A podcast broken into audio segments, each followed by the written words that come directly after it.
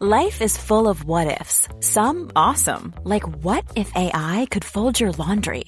And some, well, less awesome, like what if you have unexpected medical costs? United Healthcare can help get you covered with Health Protector Guard fixed indemnity insurance plans. They supplement your primary plan to help you manage out of pocket costs. No deductibles, no enrollment periods, and especially no more what ifs. Visit uh1.com to find the Health Protector Guard plan for you. Many of us have those stubborn pounds that seem impossible to lose, no matter how good we eat or how hard we work out. My solution is PlushCare. PlushCare is a leading telehealth provider with doctors who are there for you day and night to partner with you in your weight loss journey. They can prescribe FDA-approved weight loss medications like Wegovy and Zepbound for those who qualify. Plus, they accept most insurance plans. To get started, visit plushcare.com slash weight loss. That's plushcare.com slash weight loss. Mother's Day is around the corner. Find the perfect gift for the mom in your life with a stunning piece of jewelry from Blue Nile. From timeless pearls to dazzling gemstones, Blue Nile has something she'll adore. Need it fast? Most items can ship overnight. Plus, enjoy guaranteed free shipping and returns. Don't miss our special Mother's Day deals. Save big on the season's most beautiful trends. For a limited time, get up to 50% off by going to Bluenile.com. That's Bluenile.com.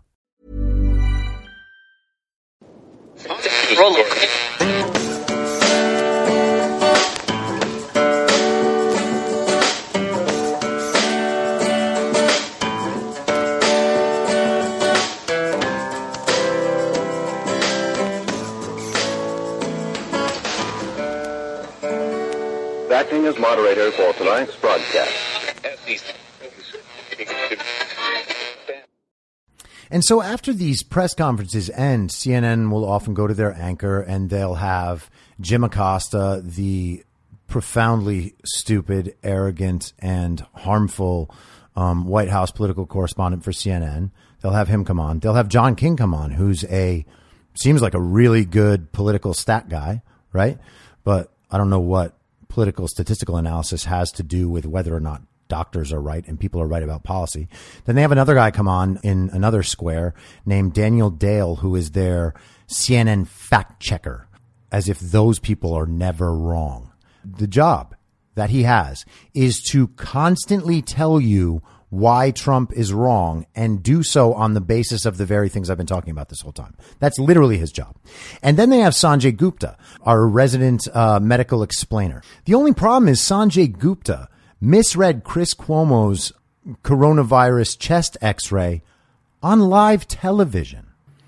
The person that we are supposed to believe is their expert, informing all their stuff, leading the CNN town halls, telling us exactly why um, all these assessments of coronavirus are inaccurate, cannot read the chest x ray of someone with coronavirus. He was thoroughly debunked, but he remains on air because there is no punishment for them to be wrong. And the people watching it on their side will not disregard anything they say as long as they keep reaffirming those people's prior positions. And then what they proceed to do is they proceed to analyze whether or not the things that Trump and the doctors said were accurate or helpful. And then they add on all of the risk factors on that side. They pile the entire risk onto that side. And by the way, they're the ones making decisions. It is their responsibility to manage that risk. But the counterpoint that they present, again, has absolutely no risk. There is no punishment for them being wrong about the things that they are saying, which means if they constantly go against Trump, then when they're right, they look like heroes. When they're wrong, no one cares. And I obviously don't mean physical or even legal punishment, but they are not losing viewers based on the fact that they have consistently been misinforming everyone for the last five years and probably much longer. And so what this speaks to now is, is we have a, a president who, for his many personal ills and suffering, is nonetheless in this position. I, I should say are suffering from his personal ills. Um, he's nonetheless in this position where he has to be the one that does weigh the, the moral consequences of this and does say these things are reasonable in the context of this model.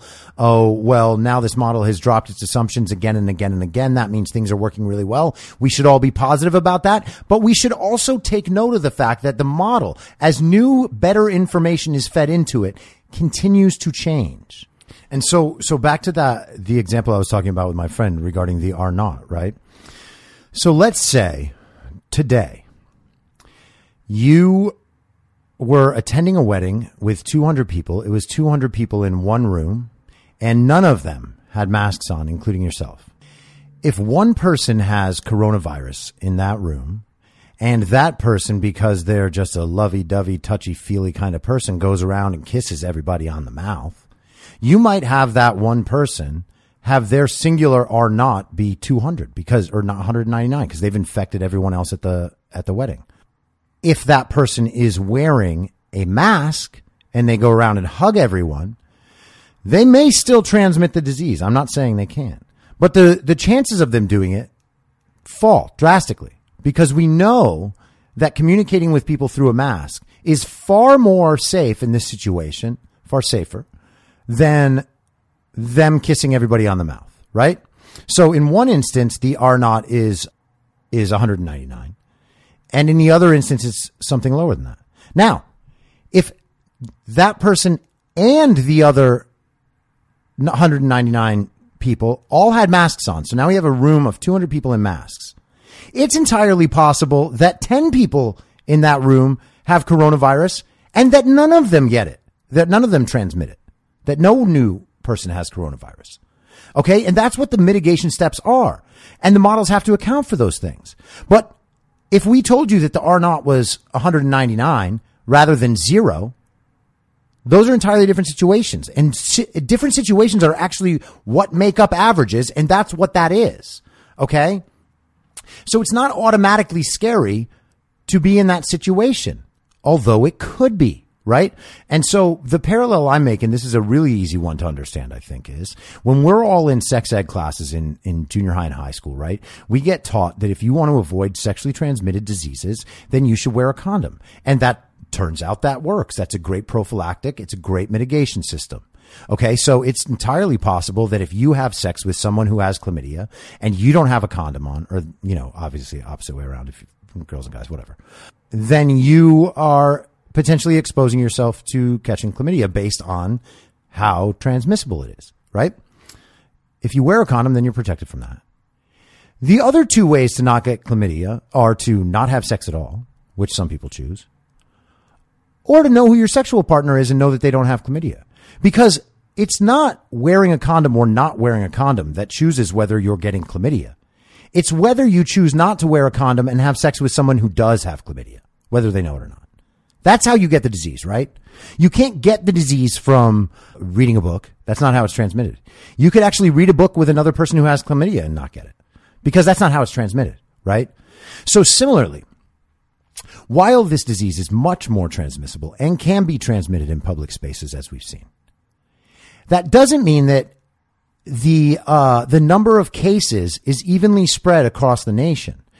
There's no reason to believe that the people who are interested in keeping their mechanic shop open in the middle of Idaho are enduring anywhere near the same level of risk as people in New York City who are going out and taking pictures in Central Park. But we think of the people in Idaho as these backwoods dummies, and we think of the people in New York as these sophisticated metropolitan people, and we assign blame based on that.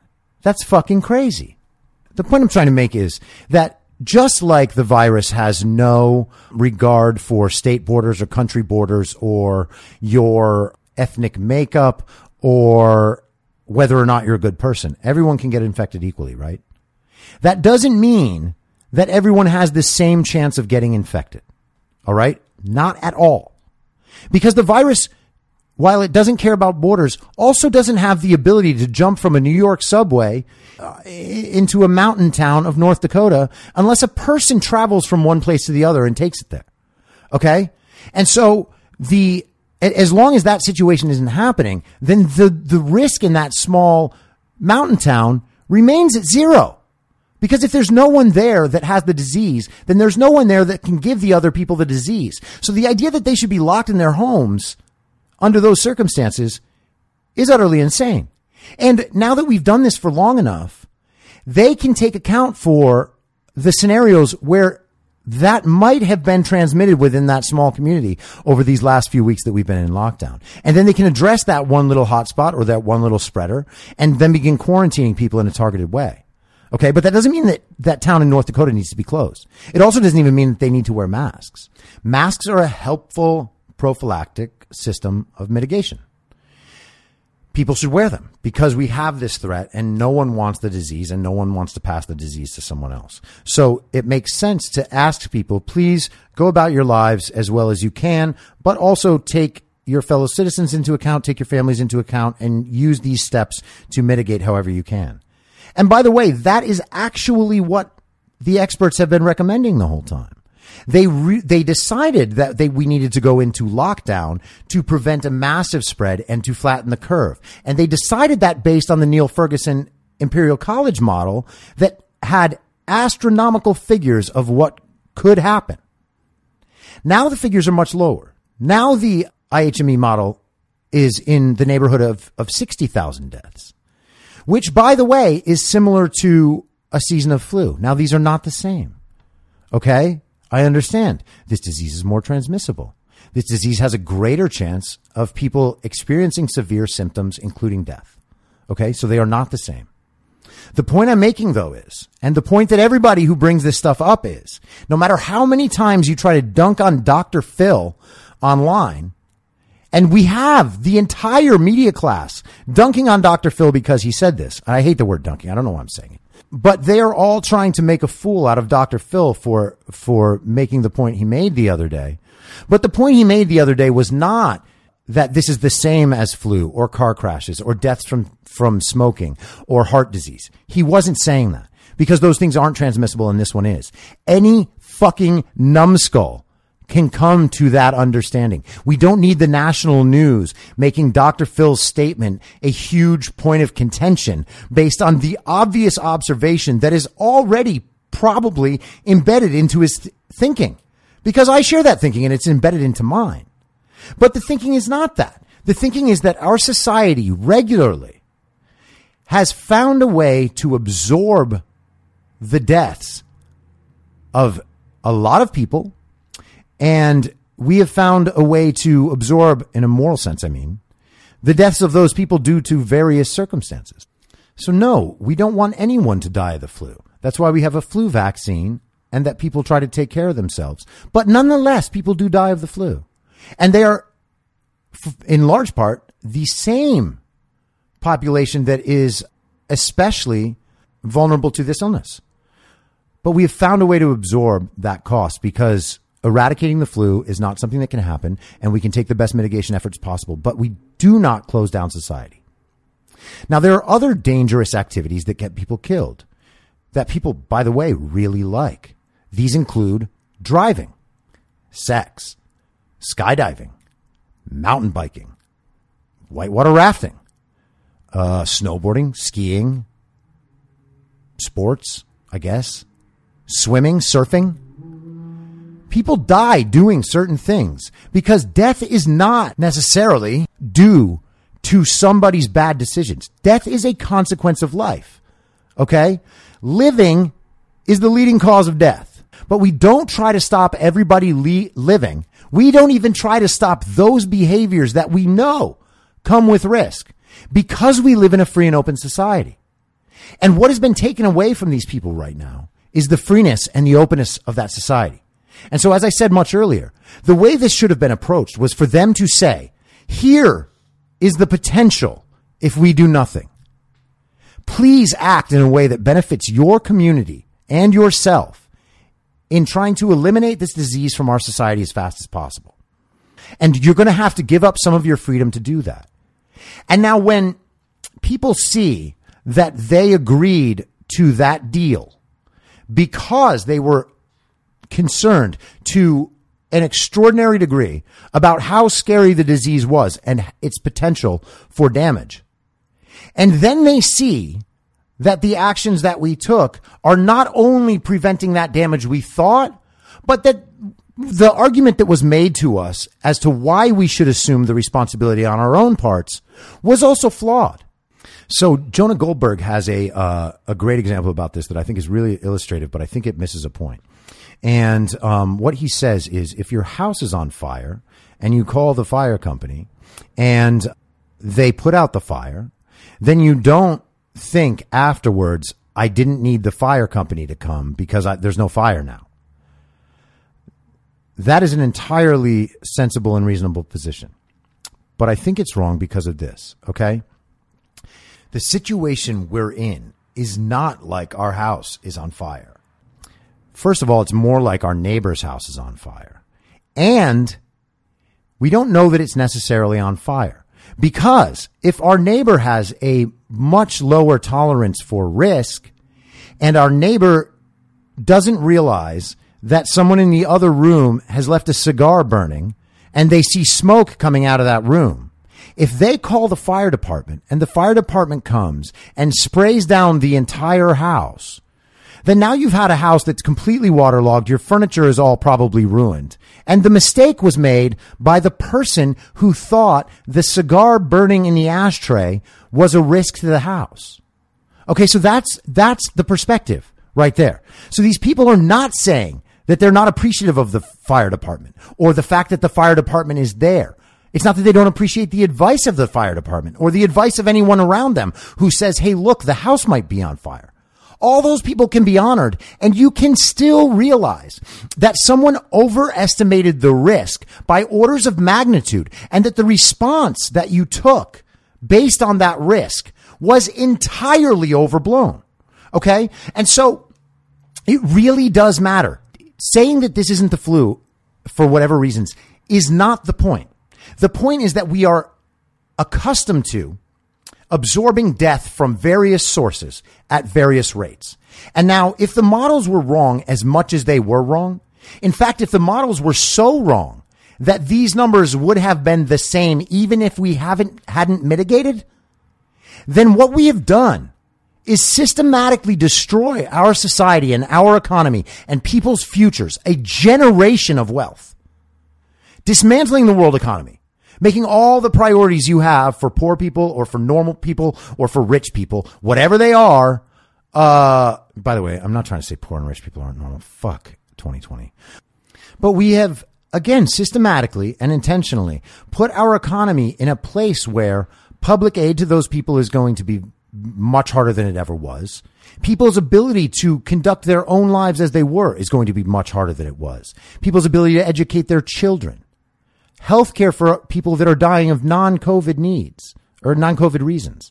All of these things now get pushed to a back burner. And that back burner, everything on that back burner is on the side of the economy that people are belittling as a matter of money, a matter of political priority, or a matter of Donald Trump wanting the stock market to rebound to the point where his election is assured.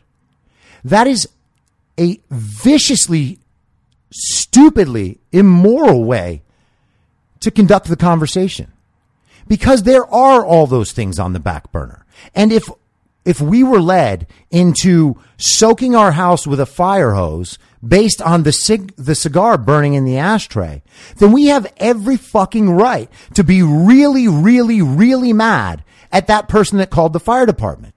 Because now shit is ruined irreparably because you, uh, overestimated the risk. And again, I am not saying that they did overestimate the risk. I am saying that you don't know and I don't know and the people you're calling stupid don't know and the media doesn't know and the doctors don't know, the scientists don't know and the president doesn't know. Okay? The only thing that's going to prove any of that is how shit works in reality. And if we reopen, if we fully reopen even, and nothing bad happens, you have to understand that the media, uh, our entertainment complex, who who is just another vocal mouthpiece of the media and of a certain point of view, our theorist class, our political class, are all at their end. And the key now is to understand that if what I am saying is right, then it has much broader implications. Okay. Because this same class of people are the people that Donald, got Donald Trump elected. And if you don't want to draw the direct line, here's an indirect one. These people, these theorists, the media, politicians, entertainment, all of this for the last 30 plus years has been dominating society and choosing the directions of our society. So even if they didn't direct uh, directly get Donald Trump elected by their blatant, unethical, dishonest misuse of media and their public voice, then they have created the scenario where a character like Donald Trump could arise to take power. And now why is that? Okay. It's real easy to say it's about race and class and blah, blah, blah. Okay. That's real fucking easy. Cause what we can do to solve that is call everybody else racist. We have no downside for ourselves being wrong. But there's another possibility. And the other possibility is that enough people in this country through their biases or through a clear headed examination of the real world, which is what I'm trying to do and trying to explain to you and trying to encourage you to do yourself. It means that all those people have understood a basic truth, which is this. They are being led by theorists who have no connection to the real world. Meanwhile, every person at their home knows what they have to deal with during the day. They know what time they have to get to work. They know if they're getting trouble if they don't get there in time. These people know about their own lives. They know what they need in their own lives. They know what they expect in their own lives. If they have biases, well, that sucks. But you know what? Everyone does. And your biases are no more woke than theirs. Like if you're the kind of person who doesn't think that white people should have a, a, an opportunity to speak in a room, you're every bit as racist as the guy in the MAGA hat with the Confederate flag in the back. All right. And it's time to fucking say that. And it's time to realize it because we are quickly coming to the end of an age where that stuff matters. Okay. That stuff is entirely based on theory. That is entirely based on theory. Social sciences, all these things are theory only. They have, they do not have built into them the, the mechanisms that science has. Because science, when it is proven wrong, is happy to reinvent itself based on its wrongness. Social sciences are not by their nature. And there is no feedback system to tell them if there's, if, if it's wrong. If your car brakes don't work, something is broken down in the science. If the car brakes don't work at the car company that is designing that car, you will never know that those car brakes didn't work because they already fixed it. Because their methods of trial and error are very, very fucking important. And so when they are wrong, they have to fix it.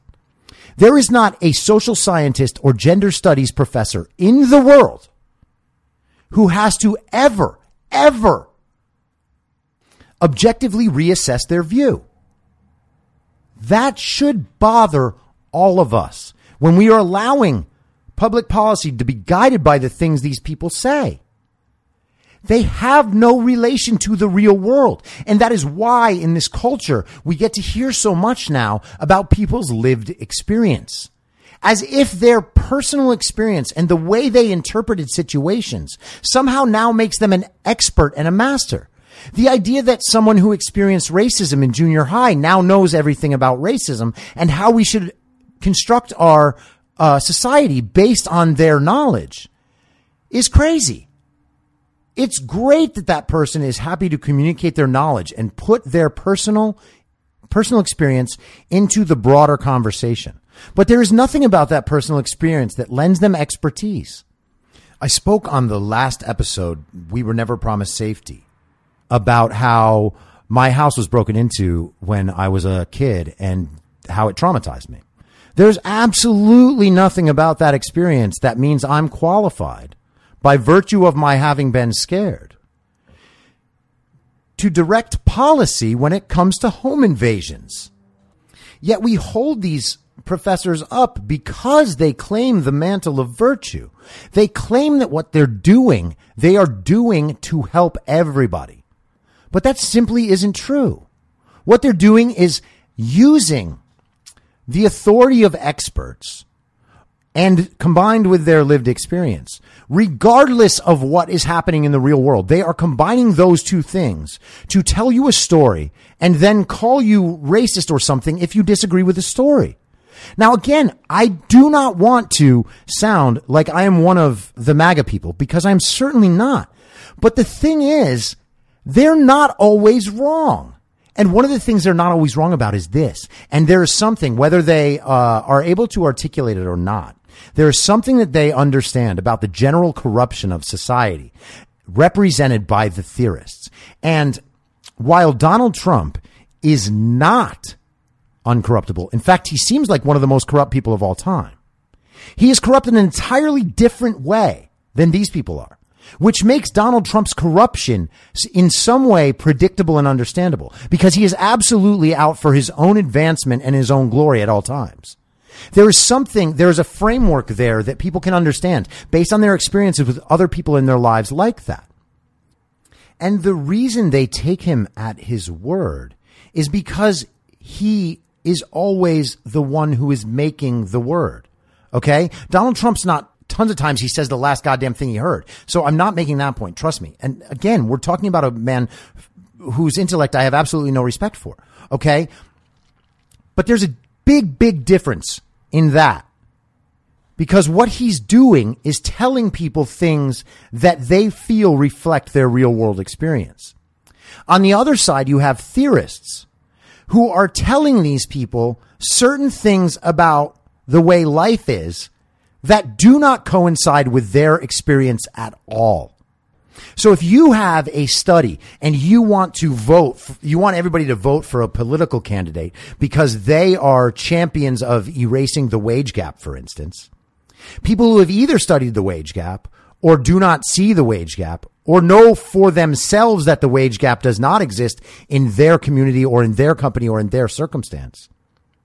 They're now being told that they have to believe something and then they have to vote for a person because a theorist says it's true. And if they don't comply with that, if they don't agree with what the theorist says, then they are racist or sexist or homophobic or all the isms, right? Or the icks, the phobics, the phobias, all of that. They get subjected to all of that just by their refusal to agree with something an expert said, a theorist said, that does not comport with their reality at all. And so when we're talking about people who are supposed to be making decisions for themselves, informed or not about voting, right? It's, by the way, it's very easy to say that those people in South, in the, in the South on the Florida beaches, spring breakers are the dumbest people ever and they should not be allowed to vote. But what about all of you? What, what gives you the right to vote and they can't? Because your lived experience is somehow better? Because you went to a college and studied the words of theorists and memorized them and now you repeat them as if you have your own moral code, as if you have your own spectrum of knowledge where you've synthesized these things and you've thought about these things really deeply. I'm not anti-elitist and I'm not anti-expert. I'm saying that experts are necessary but not sufficient. Theory is necessary but not sufficient. And if someone is telling you you need to guide your life based on their theory, your response, the response you get every time from anyone with half a soul is going to be fuck you. And so now we play out this scenario through the context of the last few decades of American life, right? And I talked a lot about this on the We Were Never Promised Safety podcast, so I don't want to reiterate all that. But this has been a rel- relatively stable relatively peaceful, and relatively prosperous time in American history. The idea becomes that nothing uh, that will happen will ever destroy that. We are finding out quickly that that is wrong. As I said, the prominence of the theorists are part of what brought Donald Trump to office. You can disagree with me if you like. That is my theory. I am a theorist too. Not about everything. Some things I really do. And one of the things I really do is pay attention to this all the fucking time. So my my working theory right now is, and this is a something of a new paradigm, a new framework that I'm trying to think through. So again, I ask your patience, right? But we now have a class of theorists who have, in the last 30 or 40 years, based all of our political economic policy on theory. And it often proves not to be correct. And so what happens when politicians are incorrect? They prop up bad policy based on theory of how things were going to go, were, were supposed to work. And then it turns out that in the real world, they don't work that way. When do any of these situations actually get the credit for being the thing that is happening in reality? The reality is that regardless of the circumstances, the economy got real fucking good while Donald Trump was president. There are plenty of ways to explain that. We don't need to explain it. The only thing that you need to know is that the economy improved all across the board. People's wages went up.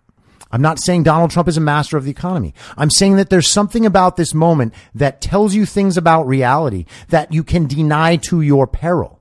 And that is the problem with reliance on knowledge from authority created by theorists. They have never had to go out and practice the knowledge in the world. How do they know that the things that they're saying and doing are correct? There's no feedback system. All they do is teach it to journalism students who then go out and write it. And then people read it and then they go into college thinking those things. And then the teachers teach them the very same things. And so we are, we are now dealing with a class because of our prosperity, an entire class of people who have not had to, and by the way, this is not some populist, um, pie end to, to manual labor, although I do respect the hell out of it. But there's an important difference in the guidance we take from, from reality, from feedback in reality, whether or not our behaviors are bringing us to successful conclusions. There are measures by which we can explain these things. We can find measures on both sides to explain whatever viewpoint we want. But the point, the important point is, is that those answers will always be judged by normal people as effective or not effective and by how much they comport to reality.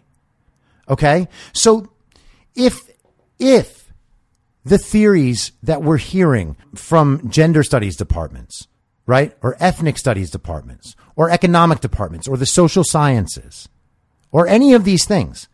If what we're hearing does not ever at any time touch actual reality, then what we have are just people making things up and then backloading them with information that makes no sense.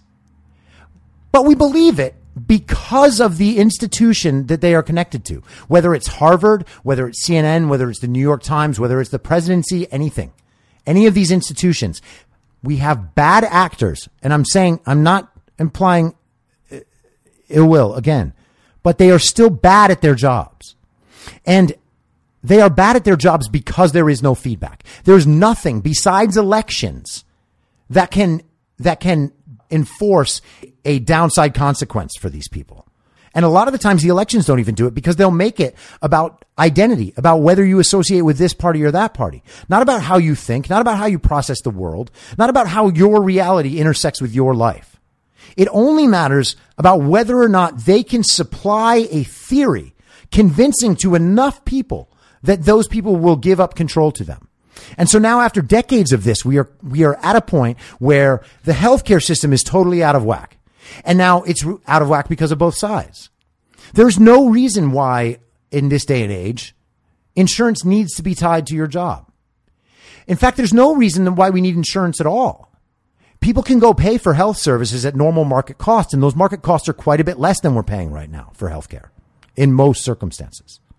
Okay. I use healthcare maybe once or twice a year, maybe. I barely go to the doctor. I've never been seriously ill. When I have a minor or even, you know, average moderate illness, I will usually just stay home and hope it passes.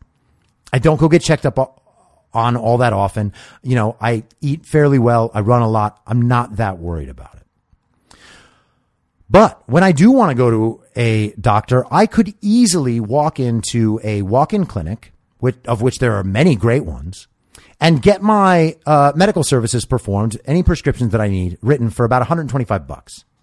Now, I do that because it is better than going to the doctors that I could pay my $40 copay, my insurance copay to.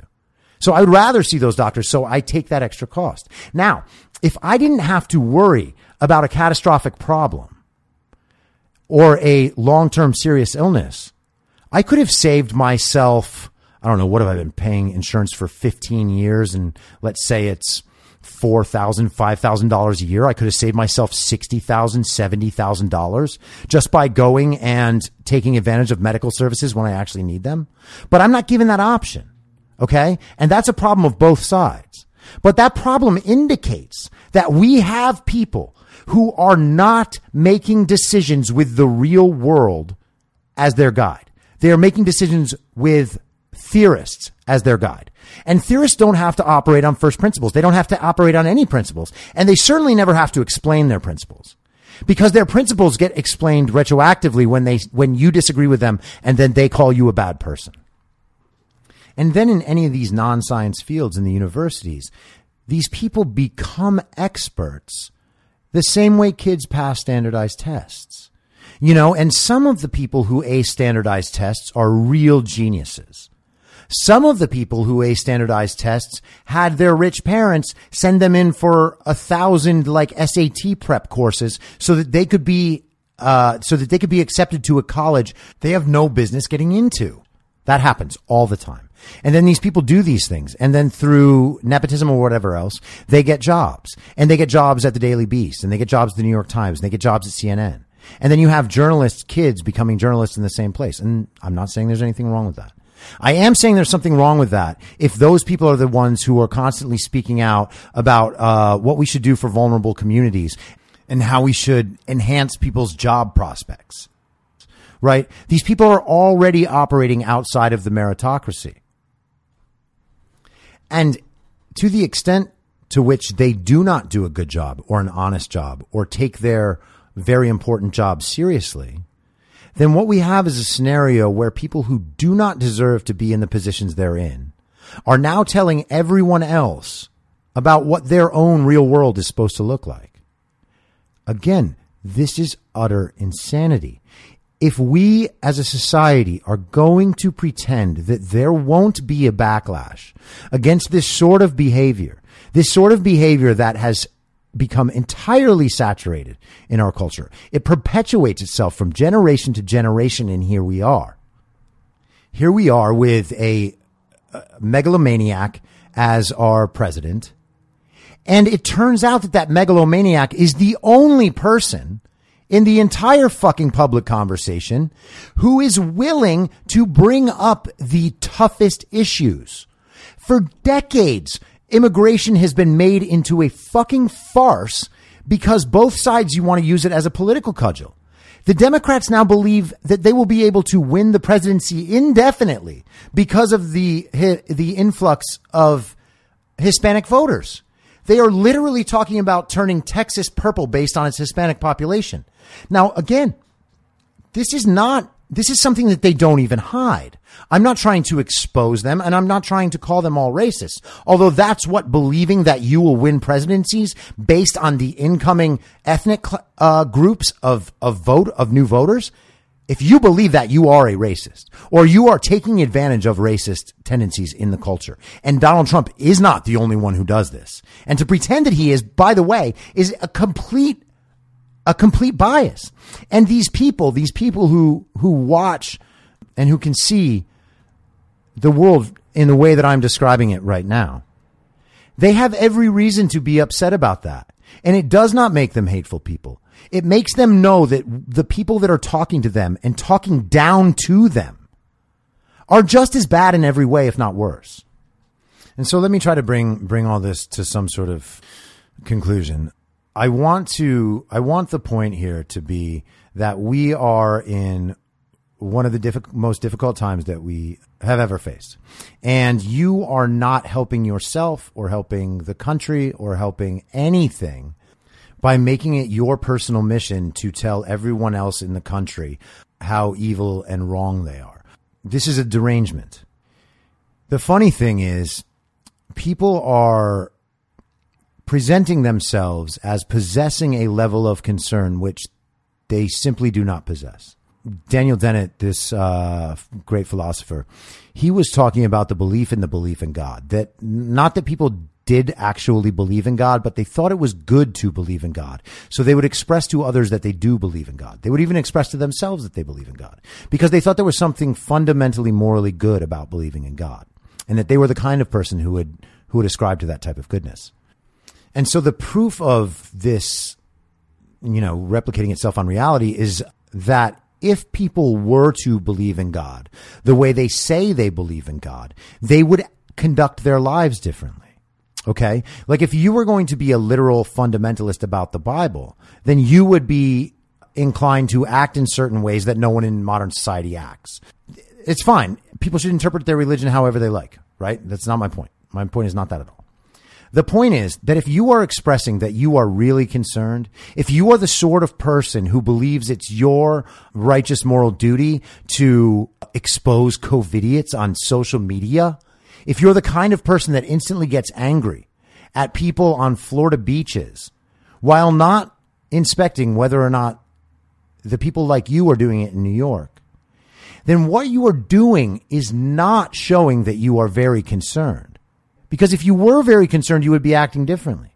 You would be pushing for policies even more restrictive than the ones we have now. You would not be calling Postmates. You would not be ordering food from restaurants. On some fundamental level, the fact that you are not doing that betrays the fact that you don't believe it in the first place. And so stop saying it.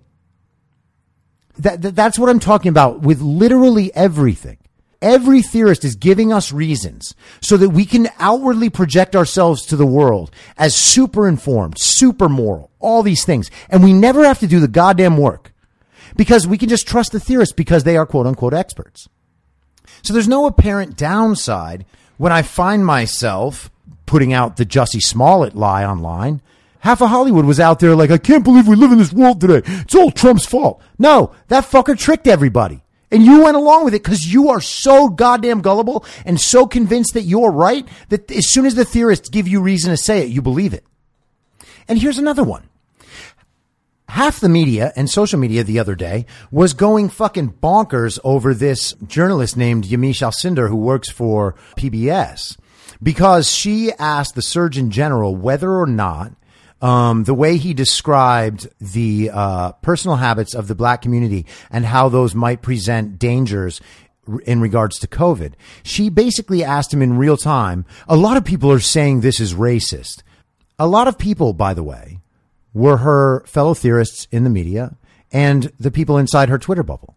No one else in the fucking world would ever think that. And you want me to prove it to you? Here's how I'm going to prove it. Last night, uh, Don Lemon, Van Jones, and Charles Barkley were sitting for a conversation together on CNN. Now, Van Jones, who is, I think, probably the person on the left that I respect more than anybody. Like, I really think that that guy knows what's up. And I disagree with him at times, but I think he's real smart and I think he's got his heart in the right place and we can differ about our conclusions, right? But Van Don Lemon, I don't feel that way about at all. Don Lemon, I think, is absolutely the perfect example of everything that is wrong with the theorist class. And Charles Barkley, I think, is a fucking national treasure. He's He's hilarious. He seems like the nicest dude ever, and he has provided me with endless entertainment. So we've got these three people, and I've now told you what I think of all three of them. And what they did was they were having a conversation about this stuff. And then Charles Barkley decided to share that he had been really paying attention to what his personal habits were because he was sensing that he was putting himself in danger by living the lifestyle that he was living. And he wanted to communicate that to the rest of the black community. That is absolutely the same message delivered by the black surgeon general. Except when the black surgeon general Trump's stooge, right? Because of course, it's okay to call that black man in a position of power a stooge because he's in Donald Trump's administration, right? And it's okay to say that Dr. Birx, who is an intelligent, successful, competent woman in a position of power. It's okay to say she's wrong when she's not saying the thing that you like. It's okay to say the Surgeon General, the black man himself, is racist. But then when Charles Barkley says the exact same thing on national television, two of the people in media who care most and who talk most about racial issues and how much they care about their communities. That's not called racist. They go out and tweet it themselves because they believe that Charles Barkley in good faith is trying to help their community. It's the same, same, same substance that was called racist days before. The situation is not sustainable. And again, I am not trying to say that these people are worthy of attack or harm or anything that even comes close to bordering on that. What I want is for them to be disregarded because they are not honest brokers. They are lying to you. And I'm not saying that everything they say is a lie. Again, I'm not a conspiracy theorist. I actually have full faith in real reporters who are going out into the field. They're going out into war zones. They're taking us, they're taking pictures. They're telling us what it's like there, what it's like for people and why we should be concerned. Those are some of the most important people on earth. But the people that are, are hosting and appearing on CNN and talking head shows are among the least important people on earth. And beyond that, this theorist class, these people were the ones who were doing the fear mongering about COVID because they were trying to score political points by saying that Trump didn't act quick enough. Even though, while he was doing small things, and he may have been ignoring it on his own and has certainly made statements to that effect, that's fine. But while he was doing those things, they were busy covering wall to wall an impeachment proceeding that was 100% certain to fail and that very likely should not have been brought in the first place. And why was it brought? Why was it brought? Because Nancy Pelosi was forced to bend to the will of people like Alexandria Ocasio Cortez, who don't know a goddamn thing about anything, because the people on social media were so deranged about Donald Trump that they convinced these utter useless theorist politicians that their point of view was so justified that they could bend the United States Constitution to do what they wanted it to do.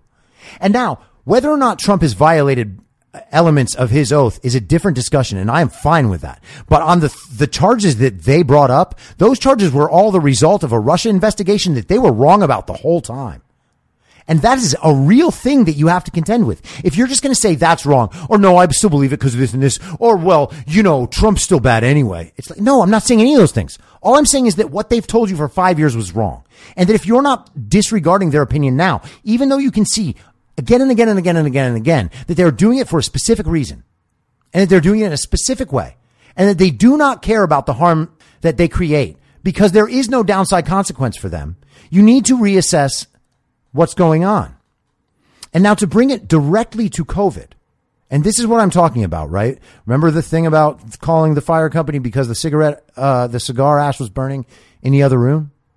What I'm saying is that this media and these people discussing these things, these people relying on theorists, these people who are, who seemingly have no interest in the real world and, and how it operates, they are the ones that convince the country to lock down. Okay. I doubt, I mean, maybe I'm wrong. I doubt Trump was uh, going to do that on his own, but he got pushed into it. Or maybe he decided to do it. I don't care.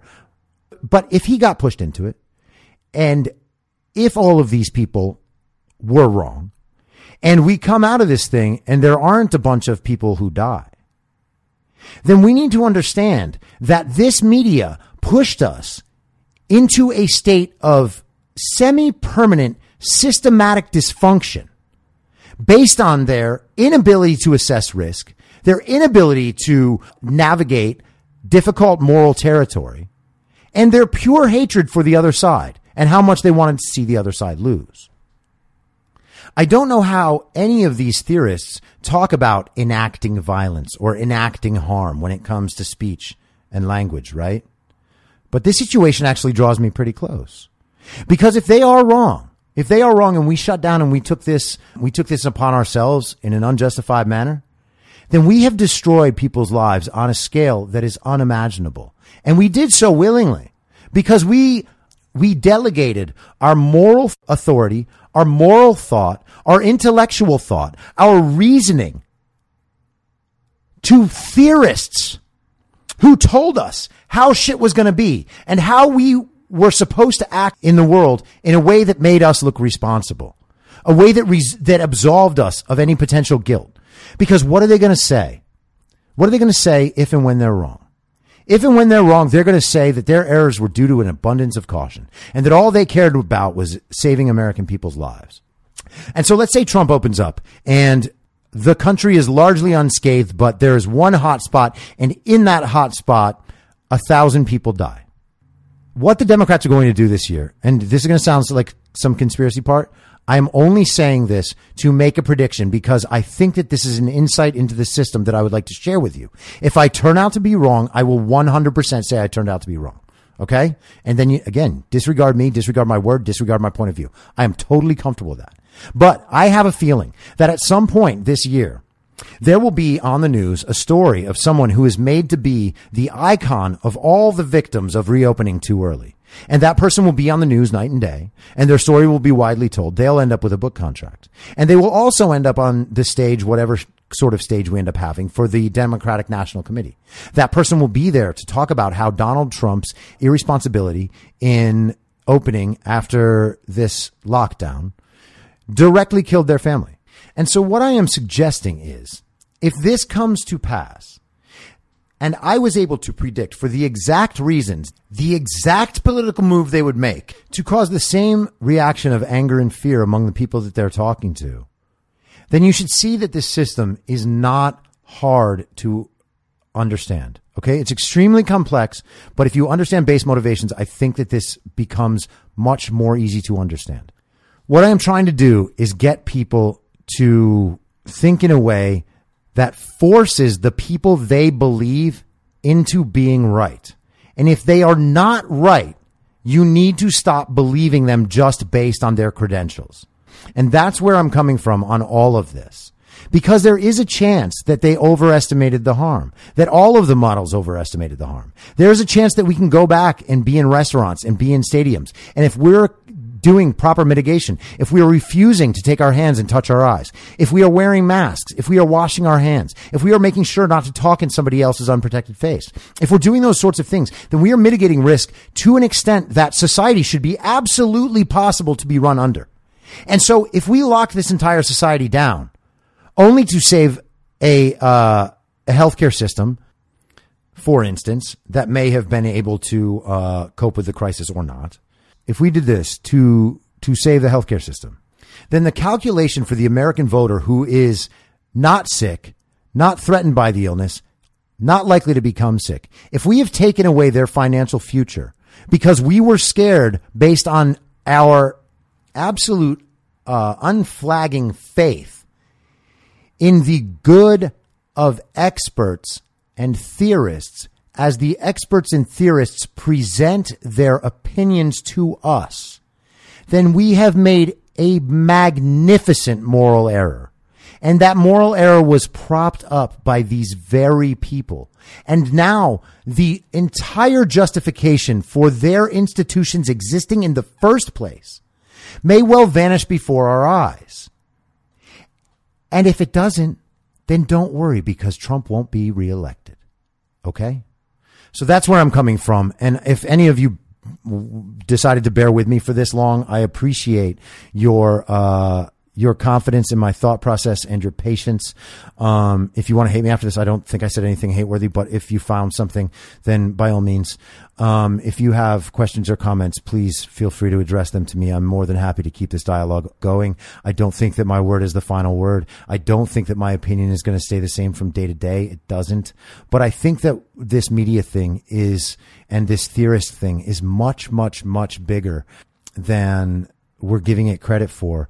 And I think that the if we can understand what this thing means, then we're going to be able to better understand the other people who are living their lives differently than ours.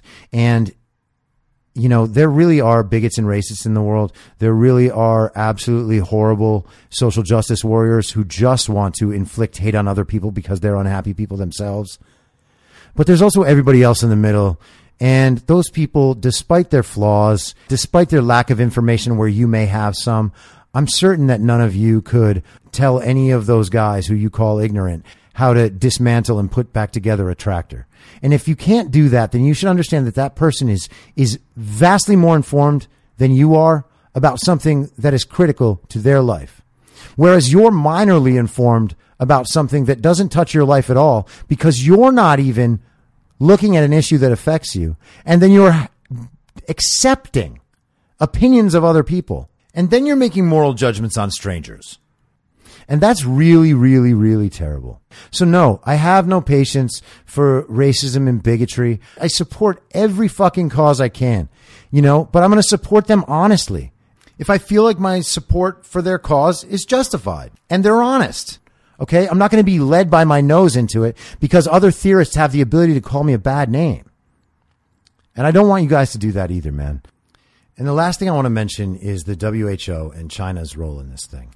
And I want to do that in the context of the Global Citizen Concert that happened last night. You know, all these um, major American pop stars and old rock stars and stuff. They some of some of whom I actually really love. I didn't watch because that shit is incredibly boring. But they did this big thing to raise money for the WHO and other causes. Now, initially it was only for the WHO. It wasn't for other causes. But the WHO has a big problem. And the big problem that the WHO has is that it's under the influence of the Chinese government and that the WHO intentionally misled the world about the threat that this virus posed to the world. And so we have a media that's complicit in this. They are defending China at every turn. They are defending the Chinese information, the statistics that were used to construct the models that have led our society into the point of lockdown. All right. And they are still defending these organizations. Trump uh, said he was pulling the funding from the WHO, and they went ballistic because they found an opportunity to say that Trump wasn't caring about people who are doing the important medical work for disadvantaged communities around the world, right? So every argument has to come back to them having a victim class so that they can convince you that if you disagree with what they're saying, then you don't care about those people. No, that is intellectually vacant and it's morally abominable. The WHO participated, willingly, actively participated in what has made this pandemic so dangerous to so many people. They lied and obfuscated. That is not an organization that Americans should be raising money for. It is certainly not an organization that our entertainment class should be actively supporting out of the goodness of their hearts so that we can all have a moment of unity. You know what our moment of unity is going to be? When we can go back out and see our friends and have a beer with the people we like and go to the movie theater and watch sports. We can unify around those things. In fact, we always have. But instead, we're told that we need to unify around funding the very organization that caused the fucking problem in the first place. If the WHO has any role at all, it's to mitigate disasters like this one. And instead of doing that, they did the opposite. And so the, the, the idea that we are then supposed to just suck it up and be okay and let the theorists tell us why the WHO is a good organization, even though all of us in our most basic instincts can see that what we are being fed is utter distruth and morally debased dishonesty. But we don't stop believing it. And we're posting fucking pictures on social media of these pop stars as they perform for this organization. And we support these pop stars and we support all their social causes, no matter how little they know about them. And trust me, I know these people. They don't know shit.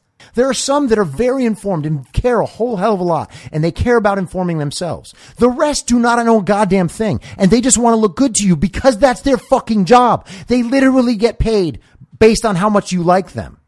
That's a fucking problem. It is unsustainable. We cannot continue to, to navigate our world this way.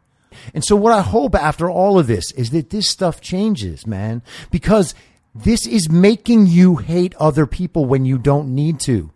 Like we all think of ourselves as loving, caring people who just want good things for the world and for each other. Or at least we pretend to be that on social media.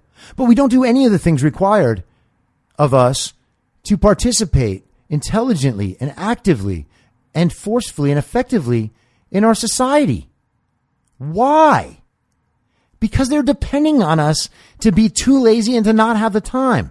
So they take our role of thinking and our role of moral judgment and they remove it and they replace it with theirs because their theorists and their experts are so unassailably right all the time that if you choose to disagree with them, then you are dumb or you don't care or you hate people. That is a disgusting way to interact with our world. And so, guys, I, I, I, if you stuck with me this long, thank you. Obviously, you can tell I'm still working some of this out in my own mind. So I hope this was fairly coherent and cohesive. And I hope that I've increased some understanding on some level. If I haven't, I guess I just wasted the afternoon. Oh well. But I will talk to you guys soon. I will be talking more about the theorists because I want to stick to this topic for a little while. Uh, so I hope you'll bear with me, and I hope that it in some way enlightens you and that I don't sound like a raving lunatic. All right. So I will talk to you next time.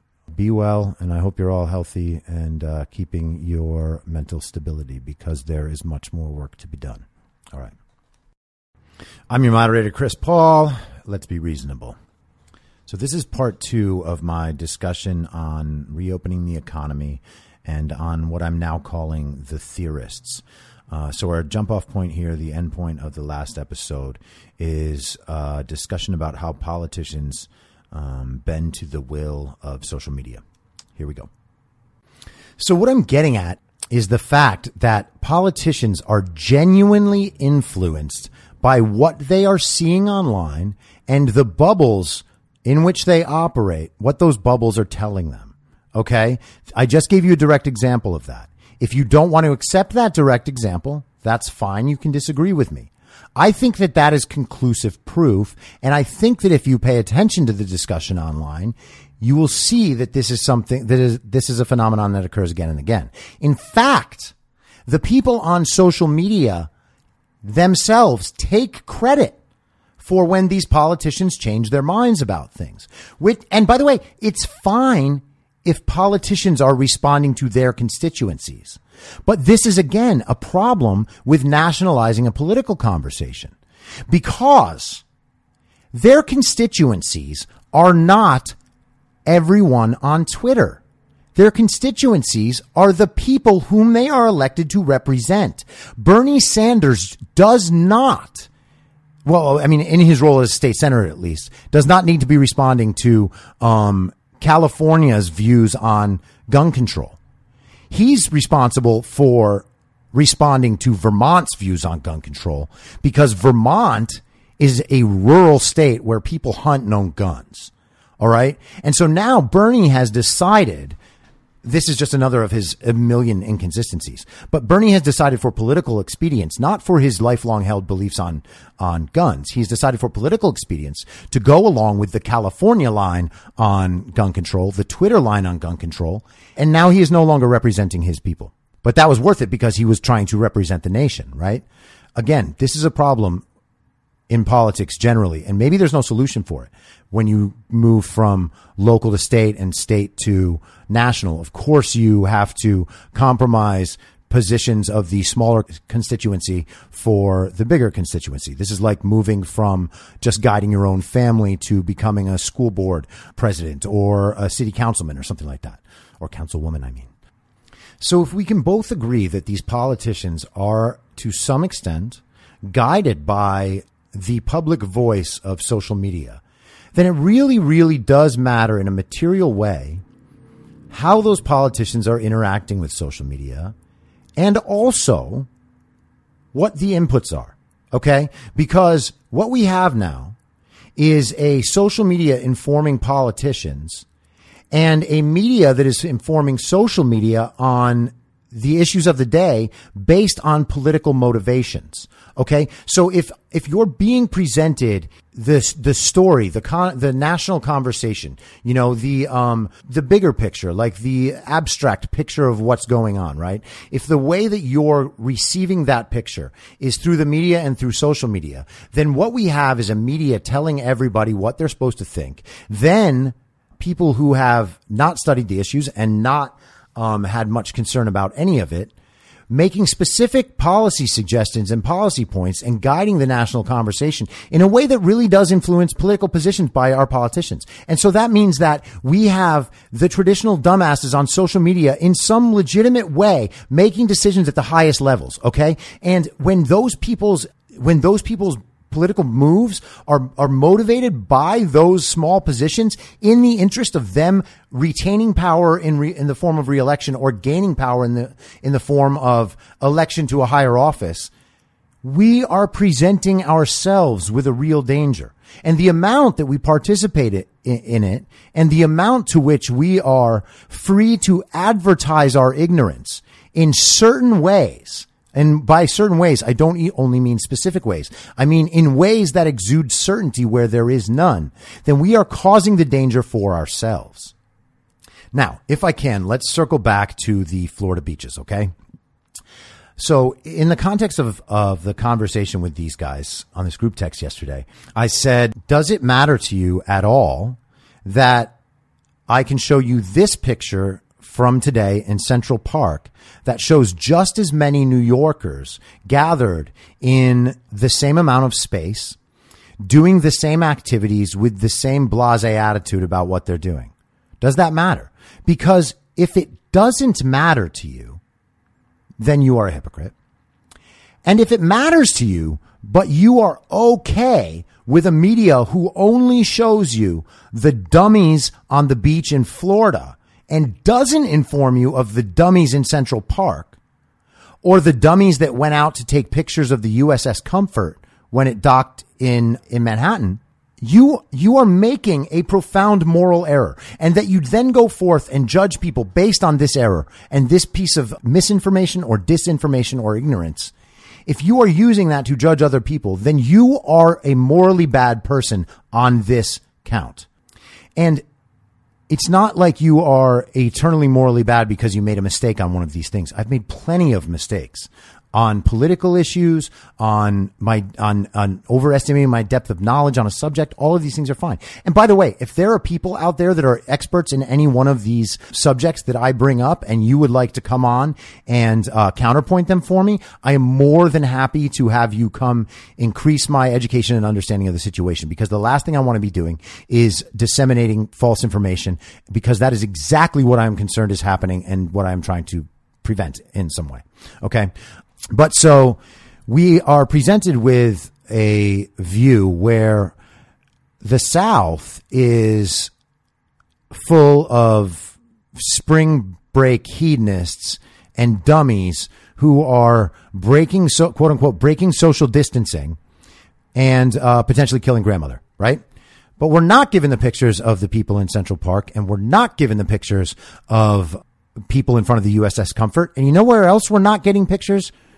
The fucking subways that are still open right now. Okay. And the public, tra- there's public transportation in LA, but it's a much smaller issue. But to think that the subway system in New York, the density of which, the, by which they're packed and, uh, the weather there have absolutely nothing to do with the spread of this virus, even though the experts say that all of those things can or are factors in the spread of hotspots, the, uh, transmissibility of these things and the, uh, R naught. And we can talk about R naught in a second. But to think that those subways are not a bigger danger than that beach. There is absolutely no rational way to hold that viewpoint. Okay. And if you are ignorant of the fact that the subways are still open and that people are still on them, if you are ignorant of the fact that people went out to stand outside the USS Comfort, and if you are ignorant of the fact that people are exercising in Central Park every day, then you have absolutely no place to tell people in Florida that they are idiots and then use their idiocy as, as a retroactive backup to your moral point of view that you had, by the way, due to your own biases and not from information at all. So the response, of course, is, well, the subways are absolutely necessary and they are absolutely necessary to get the healthcare workers to and from their jobs. Obviously. Totally agree. Would never say otherwise. Would never argue otherwise. Would never slight that view in the least. But again, if our number one priority is to prevent transmission, sickness, and death, if that is our number one goal, then having the subways open so that those people can transport themselves to and from the city is dangerous. And here's why. it's not hard at all to believe that New York could simply shut down the subways. And there is no reason that those people should have to then have a more difficult or expensive way of getting to work. But it cannot possibly cost that much money to set up city buses specialized for bringing these people to work and no one else, and them being the only ones allowed to go on and get to the hospitals. Uh, the city could foot their taxi bills, okay? Or whatever other transportation method they end up needing to use. There are solutions, is my point. And I'm not saying one of those is the right solution. And I could be ignorant on the traffic situation, although I have lived in New York. It was many years ago. I have some understanding of the transportation system in the city. But what I'm saying is, if beyond everything else, our goal is to make sure no one else gets sick, then we are stopping short of that on many different bases, right? Postmates still working, which I just talked about, the subway being open to whatever extent it is. These things are not the most extreme measures that we could be taking. And they're not even the most extreme measures that we could be taking within the context of how much money would be spent. Because the city could certainly foot the bill for those things. If it's footing the bill for every other cost of how, um, society is being, uh, systematically dismantled and shut down right now, right? So the, it, it's not the finances. It is uh, that they the judgment was made that the marginal risk that increases by keeping the subway open for those people getting to and from work is is uh, is acceptable in the framework of the trade off between what we can realistically do financially and societally versus how we best save lives. Okay.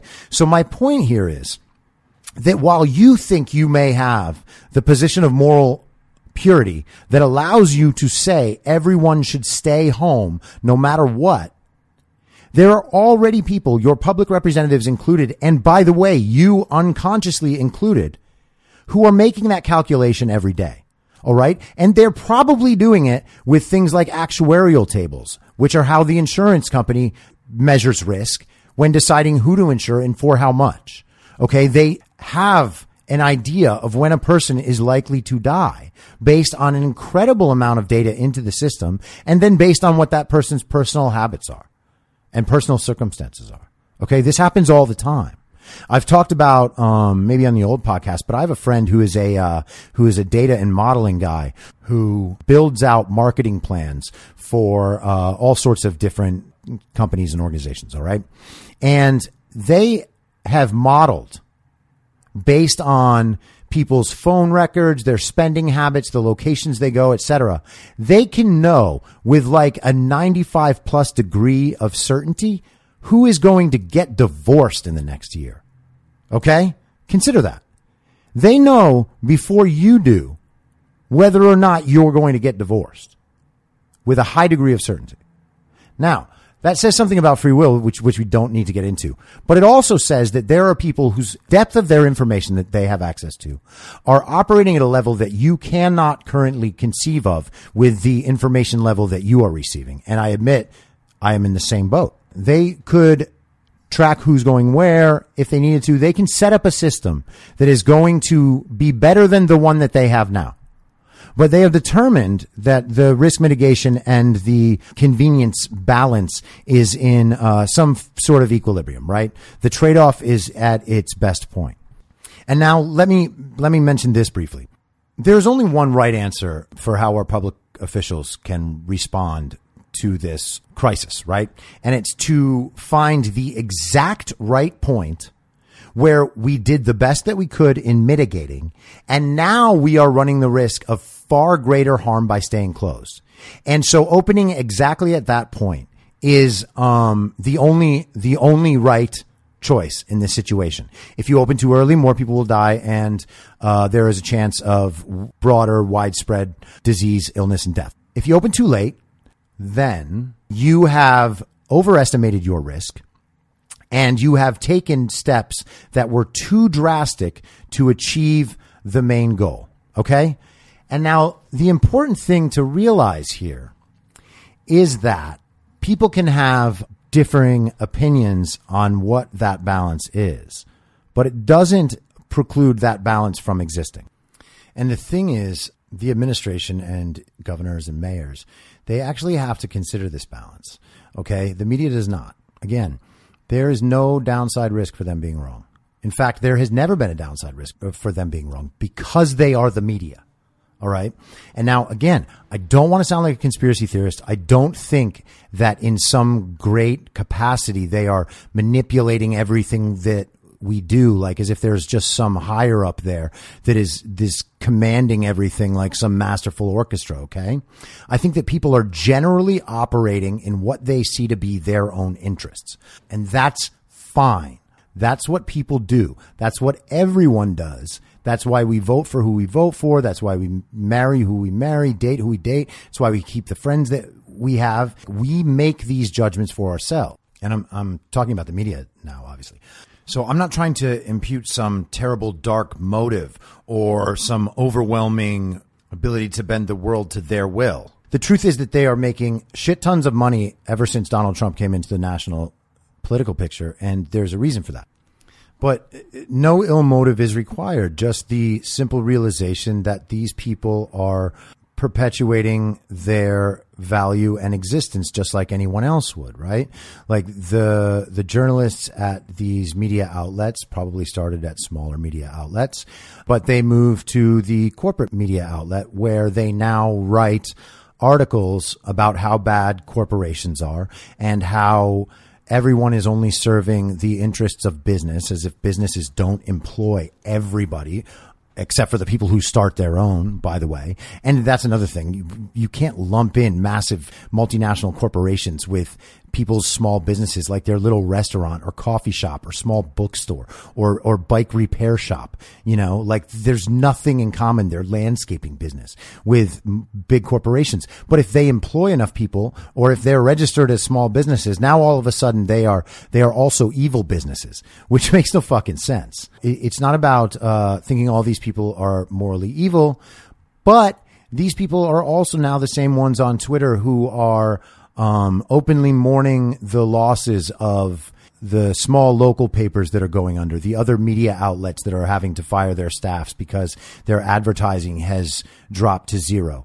Advertising, by the way, a part of the economy. Advertisements exist so that you spend your money on the things being advertised. And most of the content that we consume exists entirely to support a platform capable of its own monetization through those ads or subscriptions.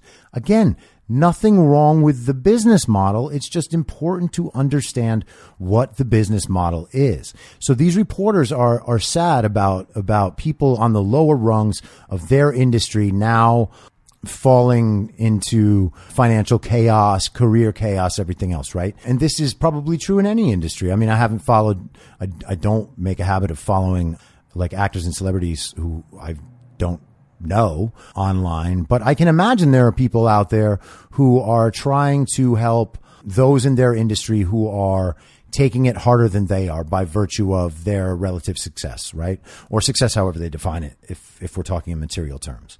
Now, it is very hard to watch a people who support a corporation that is at its essence designed to extract money from the public by telling them stories they find interesting, but presenting them as the way the world really is. That's extraordinarily dangerous if we take their word for it all the time. And again, I'm not saying the media lies to you. I'm not saying that. I'm saying that this should all be judged in the context of its own truth value, right? And nobody has time to do all of that. Okay. But what you do have time to do is read everything skeptically and just think, well, okay, is this just reconfirming my view about everything? Is this making me think? Is the writer who is presenting this opinion to me, are they presenting it in a way that justifies their conclusion? Okay. And now just to take another tangent. Sorry. A friend of mine was texting me yesterday because she was upset by the way she was treated within a um, a Zoom room. She had made a uh, very innocuous joke, but she was in one of those rooms where the people in the room were the the woke social justice warrior types. The like the rich white chicks in Los Angeles who survive on the goodwill of their fathers and they eat free dinners on purpose by finding guys who will take them to dinner, right? And by the way, if you think that I'm making some misogynist claim about shit, just understand this is how Los Angeles really is. And there are a handful of people in this city who know this part of the culture better than I do. Okay. A handful. Now, she was offended because these people, or she was hurt actually because these people decided to use her innocuous jokes and some things that she said to call her out, to tell her that it was unconscionable that she would say the thing that she said and that she has some real deep soul searching about what would make her say something like that.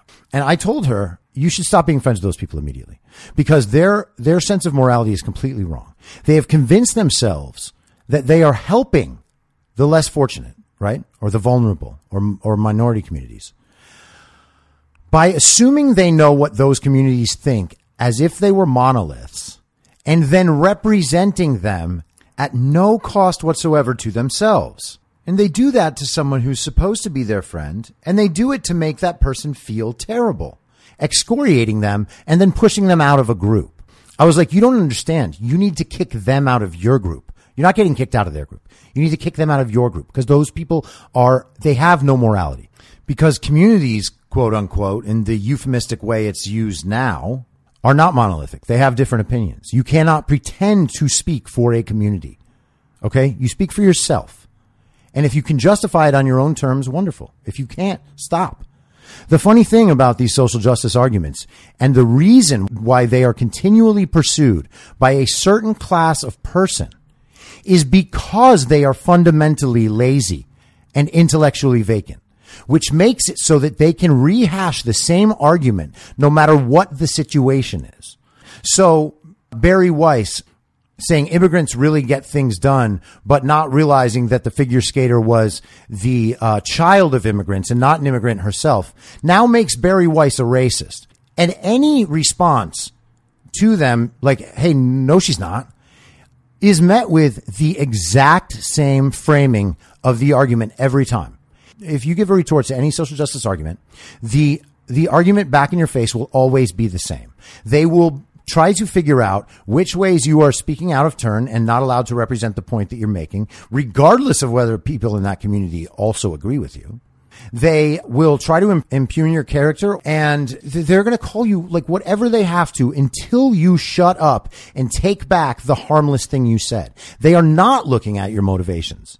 Okay. They are strictly judging you based on whether or not the thing you're saying comports ideologically with their beliefs and whether or not you are the race, gender, age, education level, religion, whatever else it is, to be the one saying that. So you're not allowed to say something because you're white. You're not allowed to contribute to this conversation because you're a man or a woman or you're black or you're Muslim or anything, right?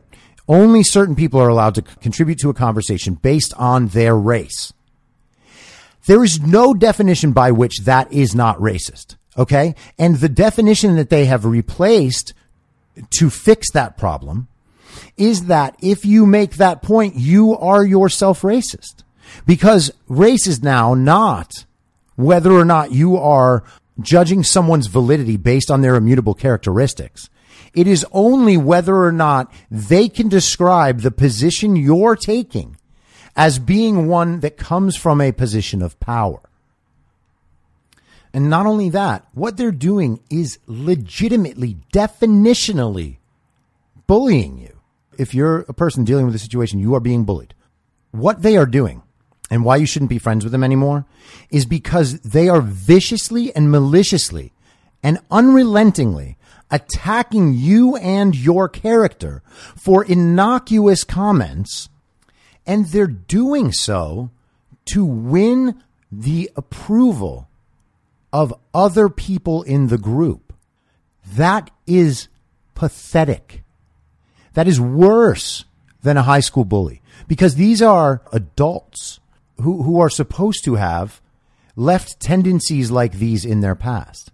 And not only that, they are adults who claim the moral mantle for the country. We are telling everyone else this is the right way to live. These are people who have accomplished nothing besides potentially going to colleges where these views are studied and reinforced.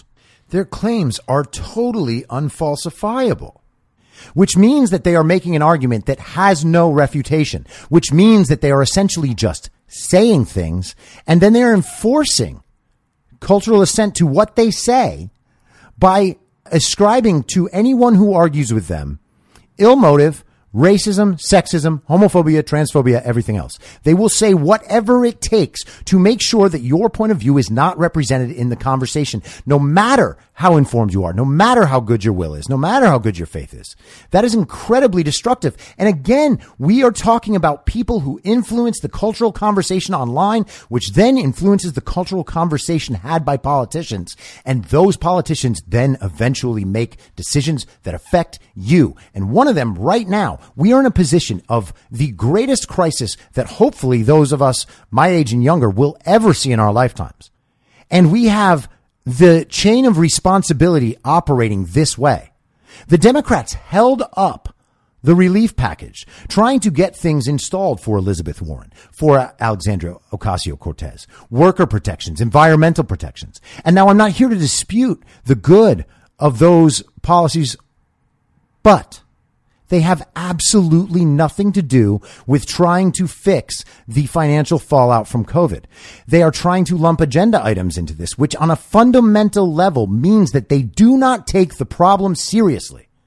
Yet these are the people who are pretending to be your moral champions. Do you think the quote unquote black community is just waiting around for some dumbass white girl to come save them? Now, I mentioned the social justice stuff because I want to talk a little bit more about, about my idea of the theorists, right? The theorist class. These are people who are generally, by and large, I'm not trying to impugn them, all of them or their entire industries. There are plenty of good people in every industry with every political point of view. I'm more, I have friends who are socialists and we argue about these things. I think that their viewpoint is absolutely morally corrupt, right? Well, either that or that they uh, are ignorant to key aspects of the discussion, or what I think are key aspects of the discussion. Likewise, religious people think that about me because I'm an atheist. Okay, atheists represent like 15% or 20% non-believers in the last Pew thing, but not a single atheist is allowed to, admittedly, be an atheist and and still represent American culture. Which which atheist, which prominent atheist has anyone from mainstream culture heard of? Maybe Sam Harris, maybe Richard Dawkins. What about the other 20%, 15% of atheists out there? None of them are in political office, not openly as atheists. And, I, am fine with people assuming certain things about my character uh, related to the fact that I'm atheist. I know that's going to happen. You know, if if somebody wants to have a conversation with me about my atheism, I'm more than happy to talk about it. I also believe that there are uses for religion and culture, and I'll get to some of that later. But the important point right now is I don't like having my own character impugned just by my my relation to a co- conceived collectivist class of people, right? Like I'm not the same as other atheists, and I don't believe all the people in the media are the same. I don't believe all the people in government are the same. Blah blah blah. I, I hate that I have to kind of preface all these statements with those caveats, but that's the culture we live in now. Actually, this is the perfect time to bring this up. I said I was going to talk about it later. I'll talk about it right now. We understand broadly that the culture is less religious than it ever was, which I have spent my life thinking will be a good thing. And I think that eventually it will. But there is a trade off when you abandon a fundamental guiding common morality in some sense. Okay. And the way we prove things now to each other in the moral realm is no longer by referring to scripture, for instance, and unfortunately, it's no longer by having a, a, sound moral argument that we can construct on our own based on our understanding of, of values and human worth and human liberty and autonomy. I don't think most people are equipped on an intellectual level to have that conversation. And I'm not saying that because I think that moral philosophy is impossible for people to learn but some people's brains don't don't operate that way. Like it takes a certain kind of intellectual compass to want to engage both sides, to want to consider extreme examples, to be willing to move in to offensive and dangerous conversations to be able to try to find what the operating principles are, what leads our intuitions and, and how those intuitions then influence behavior. These are complex things and they used to not be because on a base level, people would decide these things with some mix of their own prior motivations and ambitions, and then in whatever context they could rationalize uh, vis-a-vis the Bible, right? Now we don't have the Bible. All right. So, or at least, you know, the, the secular culture doesn't. And those of us who are non-believers don't, right? Um, but the culture at large, the separation of uh, government and um, religion is an important separation for the function of government. But it means that we have to construct another framework by which we're going to assess moral values. Okay. And there is the kind of democratic populist method of doing that, which is saying the thing that's right is the one that most people agree with. Now, that's simply not true, and it's not true on its face if you understand moral philosophy. You can be the only one who's moral, morally correct uh, in a group of a million people, and you could still be the morally correct one. There is nothing about there is nothing about the weight of public opinion that can validate a wrong answer in a certain moral circumstance. It has to be judged on principles that are more basic than agreement because agreement can be manipulated and shifted. And that is one of the main problems. So that in mind, how do we settle our disagreements now? Okay. The common approach is to refer to what we suppose to be authoritative sources, whether they're doctors or scientists or whoever. Our motivation now is to refer to experts that may or may not be right. And the problem with doing this is that even on the most serious issues, experts and scientists disagree in good faith for good reasons. Okay. The entire process of scientific knowledge is taking what we believe to be a state of the world, presenting a theory about why that's the state of the world, and then testing it and testing it and testing it and testing it. And once we have tested it enough that that theory becomes constantly predictive of reality, then we accept the theory as true. And we do that only until a better theory comes along and replaces it. So the system of science itself depends on parts of science being wrong. And it is totally okay to admit that. Every scientist in the world admits that. That's how they learn and discover new things because somebody had the courage or the, uh, you know, foresight or the special vision handed down from on high that what they were being told is wrong and they tried to disprove it and they ended up proving it another way. Okay. And scientists do that constantly and they especially do it in a situation that is not only this dire, but this complicated. So if you can find a theorist that says something and I can find a theorist that says the opposite thing, then we revert to credentialism, which is saying, well, my source was a Harvard professor, whereas your source is a doctor in Minnesota who's been treating patients with hydroxychloroquine. But you see, my source says that that doctor is wrong. And not only does my source say that that doctor's wrong, I know for a fact it's wrong because Trump's saying it. And Trump has motivations that are antithetical to what my motivations are. And he proves that based on how much I disagree with him. And I know how much I disagree with him based on the picture that is painted for me of what he believes while I compare that to what I believe filtered through the motivations of your particular friend group, peer group, or society.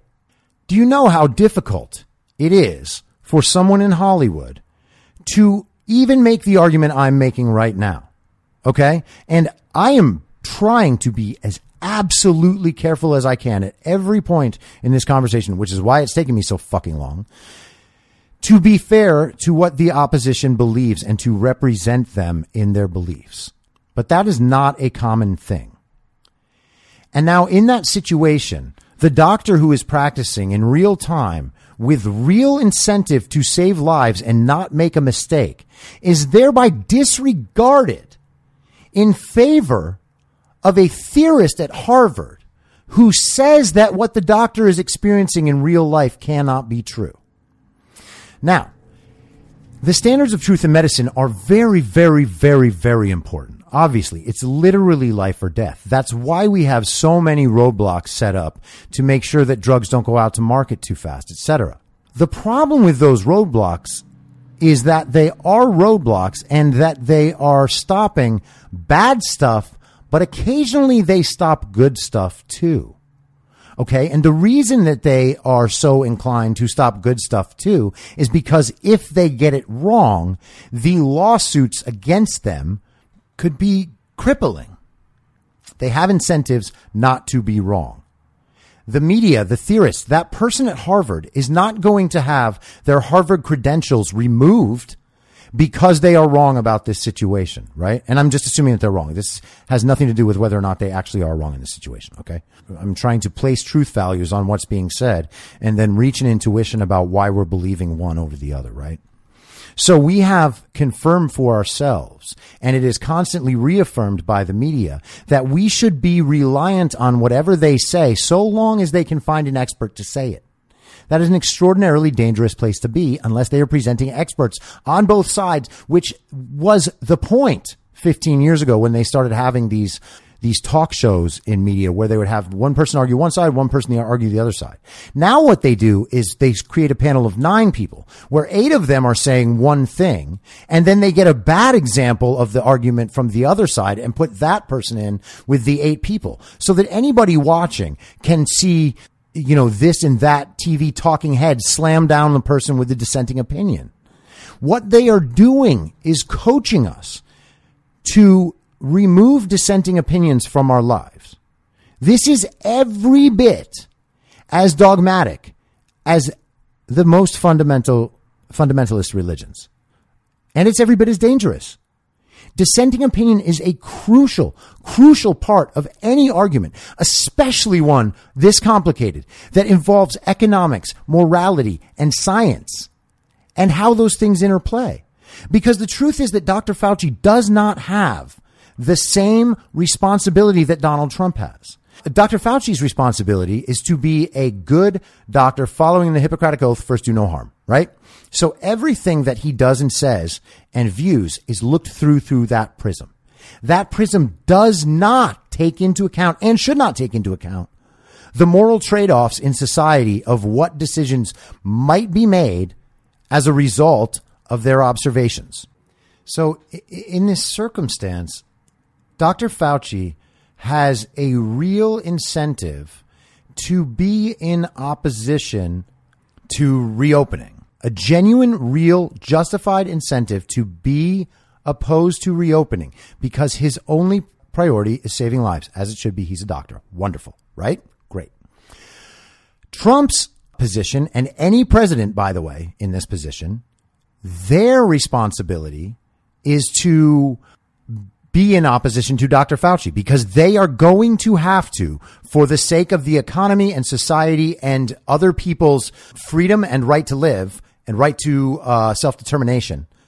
That has to be enacted before we get to the point of, for instance, having a vaccine for everybody and, and developing herd immunity through vaccine, which could be anywhere from three months to six months to 12 months to 18 months. The decision has to be made before that. So we have to, we have to be in a balance of those two things. Now, Dr. Fauci and Deborah Birx got on stage with Trump as he announced the, the reopen plan, and they both explained it, not only there, but in other media sources afterwards. They both think that the plan is prudent. In fact, every report is that Trump has listened to them and listened to all the experts in formulating this plan. People are calling it an entirely reasonable plan.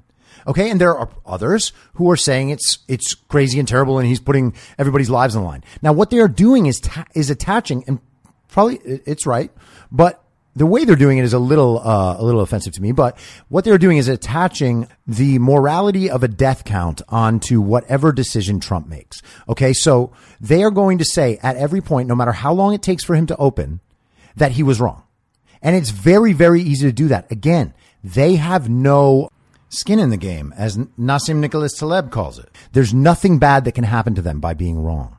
They will restate their rightness. They will refill the story and backfill the story. Um, in television, they call that retconning.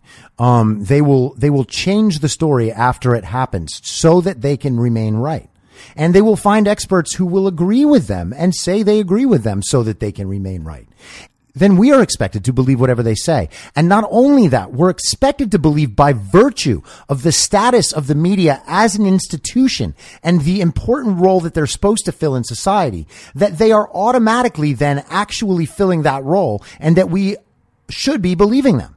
And it doesn't matter how many times they prove that they don't care about that role on an ethical level. And it doesn't matter how many times they were wrong. Okay. The best experts in the world, like for instance, Nate Silver, right? Nate Silver is one of the best people out there in the world of political polling. He got the national vote numbers really pretty right on within the range, you know, within the plausibility range of how things broke down nationwide between Donald Trump and Hillary Clinton. But he missed in the important states. And that miss, by the way, was taken into account by his model. And so even with the the Clinton Trump thing, he still gave the probability for Clinton to be winning a uh, 75% chance, and it was like a 25% chance for Trump. It was in that range. Just you can take my word for it. You can look it up if you want to quibble about a few percentage points here and there. That's up to you.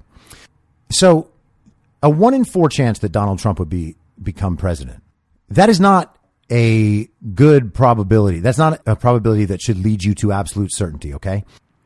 Russian roulette is one out of six, right? One, one out of four is bigger than that.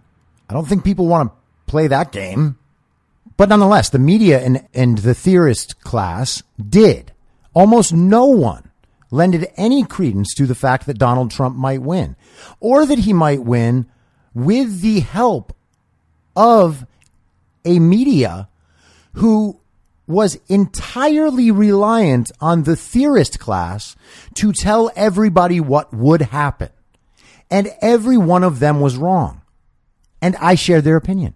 More like I believe their opinion. I addressed this in the first episode of the podcast overall, but I believe their opinion and I went along with them. And so after that, I began to reassess why I believed what I believe. But people haven't done that. And people are still reliant on the same media that told us Donald Trump wouldn't win that told us that Russia had definitely made Donald Trump win, that Michael Avenatti was a paragon of moral virtue who was representing this, this used and abused woman, Stormy Daniels, against this monster tyrant, Donald Trump. Okay, now Donald Trump's a scumbag. That's irrelevant to what we're talking about.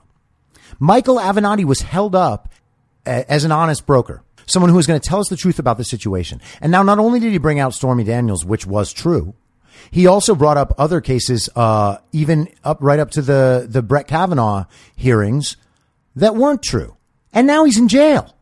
Okay, not for that, but that is an actual bad person that we were being led to believe was an expert by these media sources because he was saying the thing that they wanted him to say. Anderson Cooper would interview him every night. Then Don Lemon would interview him. Then Chris Cuomo would interview him, or whatever order those things happen in. He would be on TV from the moment you got up to the moment you went to sleep. His day was full with a media schedule. And he was wrong.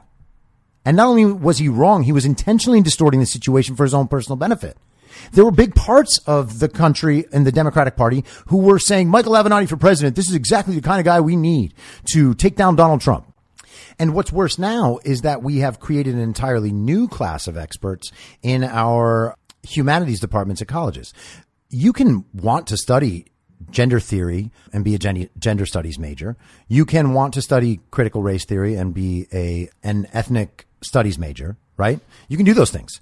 Colleges provide those classes. People who are interested in those courses can go take them. But the problem is is that those theories are entirely based on theory. Okay? And those theories have a motivation. So when they re- refer to expert studies, the studies by the experts are the studies they're doing. Okay. And they have a motivation to rely only on the information that helps prove, prove their cases, which is why they are so often wrong. Because they are building theory based only on theory and not about whether or not it bears any resemblance to reality.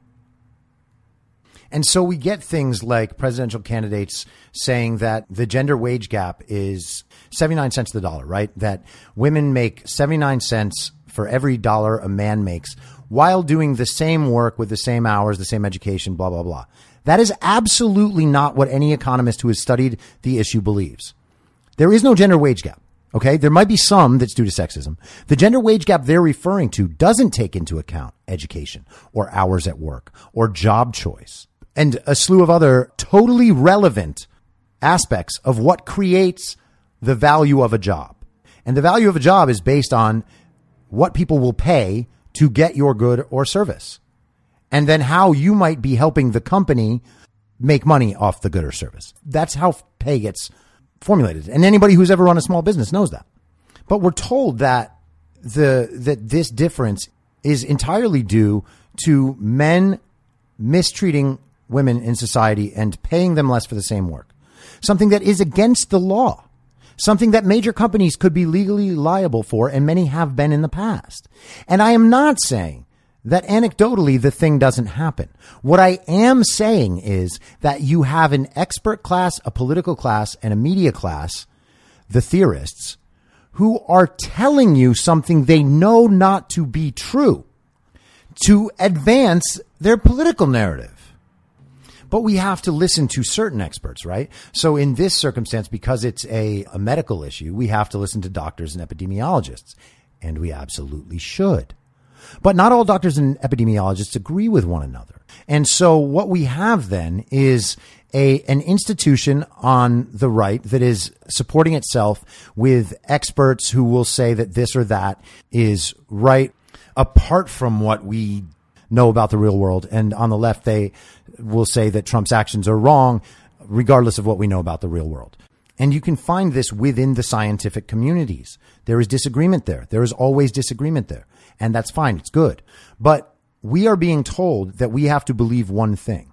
And that's listen to the experts. Listen to the experts. I mean, what could be a more vacuous platitude than telling people to listen to the experts? Okay. Because the experts don't agree. And now there are plenty of things the experts do agree on, and I'm trying to follow all of those. And the way I try to find all of those is to try to embrace every varying point of view and see what supports it. Okay. And if you're telling me what supports it is that the guy's a Republican, he works with Donald Trump, Donald Trump is in opposition to Fauci or whatever. And so that's why we have to believe Fauci. And by the way, I think we should believe Fauci. His credentials and his work speak for itself. But that doesn't mean that we have to believe uh, Neil Ferguson, who made the model in Britain, and that model was the the impetus for all of the international lockdowns. It turns out that model was wrong, and it turns out the man who made that model has been wrong about these things before. So this is the New York Times from March 17th discussing the Imperial College model and Neil Ferguson. They have a quote in the article that says, a lot of it is not what they say, but who says it, says Devi Sridhar, director of the Global Health Governance Program at Edinburgh University. Neil Ferguson has a huge amount of influence. Okay? So, again, right there, he is saying that governments are trusting this authority. Okay? Totally fine. He's an expert, and Imperial College is an excellent place to be an expert. And so that model predicted over 500,000 deaths in the UK and 2.2 million in the US and was premised on the idea that this was uh, what would happen if nothing was done, right? And so those numbers were so incredibly scary that we knew we needed to do something and the international community needed to do something. Again, I am not trying to downplay the threat of the virus, okay? I'm just trying to have a conversation about how these things end up affecting the world. So 2.2 million deaths are staring us in the face. Now, what do we do? Do we do some form of mitigation? Do we do a stricter lockdown? Ferguson advised that we do an extremely restrictive lockdown. The other doctor that I just mentioned, Dr. Sridhar, said, We're all using the 1918 pandemic flu handbook, but we're in a different position than 1918. We're in 2020. Okay. And so the, the strategy here was was to lock things down uh, as close as we as our societies would allow um, to the way China handled things in Wuhan, and which they were basing on Chinese statistics. So what we have is models based on prior pandemics, which means old information that we know certain things about that information have, have changed and circumstances around the information have changed, right? And we only know those as well as we possibly can with the history and the records that were created and that have been maintained since 1918. The studies that have been done on it, which I'm sure there are mountains of and that some of these people understand fantastically well. I'm not saying that they are lacking the ability or the the care and concern while they're creating their numbers, while they're creating their models, while they're formulating their opinions. Okay. I'm not implying any ill will towards these people or uh, incompetence at all. None. Okay. But the problem with these sorts of things is that they're reliant on past information, however accurate or applicable. You know, the differences in the situations as they exist now population differences, population centers, where the hotspots have sprung up from, elements of what the disease entails, their best knowledge about whether or not heat or sunlight or humidity affect the virus, right? All sorts of fucking things. And then into those things, they add what's happening on the ground as we speak. The new information comes in, the model gets adjusted, the model gets adjusted, the model gets adjusted, right? No modeler, to my knowledge, would ever claim that they are presenting a perfect picture of the future. Otherwise, we could just model everything and solve all our problems, right? Models are inherently meant to show you a possible range of what could happen based on certain assumptions and prior information, no matter how good or bad that information is, and how much it applies to the current situation. Okay. And so then a few weeks ago, um, this was the time that everybody was like, "Oh, damn, it's serious now, right?" So Trump gets out in the uh, Rose Garden with Dr. Fauci and Deborah Birx, and they discussed the IHME model. And at the time, they believed that that model, the understanding was that that model on the low end was suggesting it was possible for 100, 160, 200,000 deaths in the United States. Since that time, and by the way, that is, and this is the this is the the response that everybody gives. Well, oh yeah, but can't you see like this as proof that our methods are working? And I'm like, sure, but relative to what? Like, are they working relative to a model that has already readjusted itself down and down and down? That only indicates that an input to that model initially was not accurate because the only thing that matters is what's actually happening in the real world which is the difference that I'm trying to describe to you between, between theory and reality. The model is a projection of theory done with the most care, the most insight, the most knowledge, the most experts, all that. Again, the best they can possibly do is give us a roughly accurate picture of what might happen according to this and that and the other thing, right? But there are things that it cannot account for in reality, and nothing can account for everything in reality.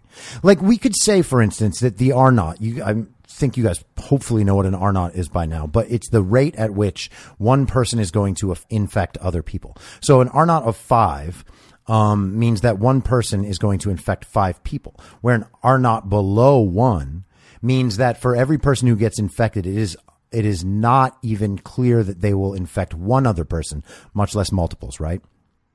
But even that situation in itself is completely dependent on real world factors, right? So I, was talking with my friend, and this is the example I gave, and I'll give it to you guys. And again, if there's an epidemiologist or a modeler out there who tells me I'm getting something wrong, I am more than happy to let them express to the fullest extent they want on this show, and I will put it out where exactly I'm getting it wrong, and I will continue to ask them questions about that until I feel like, damn, I need to retract what I said, or, or that there is uh, that we are missing each other on nuance, and maybe there's a, a, certain point in the middle that maybe what I'm saying is partially right, but not completely. Whatever. I'm open to all those possibilities. Okay. But the fact remains that the models that were accounting for our mitigation efforts as part of the model we're still off by factors of three, by factors of 10, by factors of, of 100. I'm not trying to make light of the lives lost due to the pandemic. I'm really not. Okay. But what we are doing is we are basing massive decisions that involve and affect everyone. And those decisions are being guided by models that have problems inherent in them. Again, the model might be the closest and the best thing we get to, to advice worthy information. That's fine. This is not a knock on the idea of models. It's, it's just the statement that these things need to be held in perspective. And the people we task with holding these things in perspective are our public representatives. And if our public representatives are being, when they're making decisions, are visibly taking into account these models and responding to these models, then what they are doing is listening to the experts. Okay? When Fauci and Birx are on stage with Donald Trump, they have disagreed with things he's said. He said they have clarified things he said. But if they're not doing that, and in fact they're saying the same things that he's saying, then it might be time to readjust the, the prior idea that Donald Trump is not saying the right things. Okay. Because you're saying because Donald Trump is saying this and it doesn't comport to your biases from the models or from the information that you've received, that now his opinion is invalid. And not only that, that the two experts next to him should now be put in a state of doubt and question because they are not agreeing with what you say and what you thought about the situation before. So who in this situation is not listening to the experts? More after the ad. If you like the show, please share it with your friends and give it a five star rating on iTunes or wherever you listen to podcasts so new listeners can take your word for it. You can follow the show on Instagram, Facebook, and Twitter at I'm Your Moderator. If you have feedback, you can email heymoderator at imyourmoderator.com or use the hashtag heymoderator on Twitter. If you'd like to support the show, search Be Reasonable on Patreon, where I'll have additional daily ish segments in a special podcast feed of the show, as well as my writing and audio readings of those articles. You can also go to anchor.fm slash be reasonable and become a supporter there. Thank you so much for listening. Until next time, I'm your moderator, Chris Paul. Be reasonable.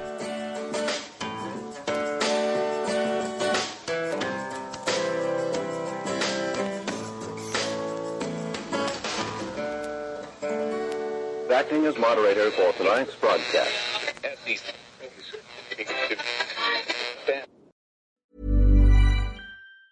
Hey, it's Danny Pellegrino from Everything Iconic. Ready to upgrade your style game without blowing your budget? Check out Quince. They've got all the good stuff shirts and polos, activewear, and fine leather goods, all at 50 to 80% less than other high end brands. And the best part? They're all about safe, ethical, and responsible manufacturing.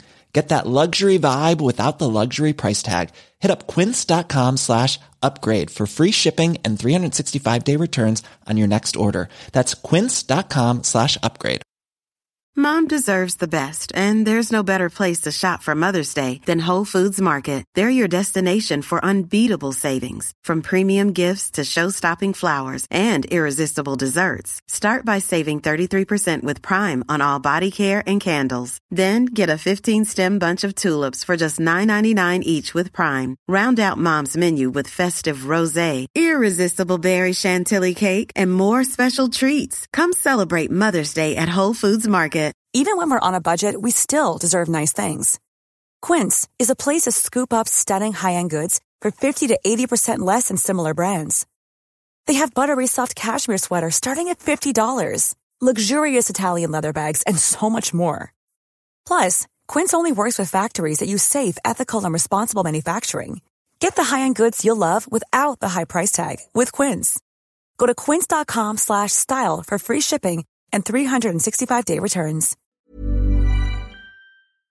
In my mind, that's the end game. Thanks for listening.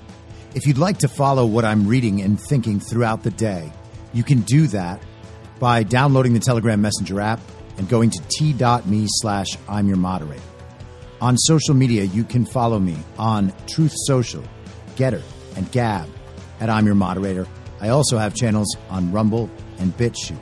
If you'd like to follow the writing, you can find me at imyourmoderator.substack.com. The merch site is cancelcouture.com or go direct shop.spreadshirt.com slash cancel dash couture. If you'd like to support the podcast financially, the best place to do that is Ko-Fi. Go to ko-fi.com slash I'm your moderator. And all of these details will appear in the show notes with each episode. I'll see you soon down on the range.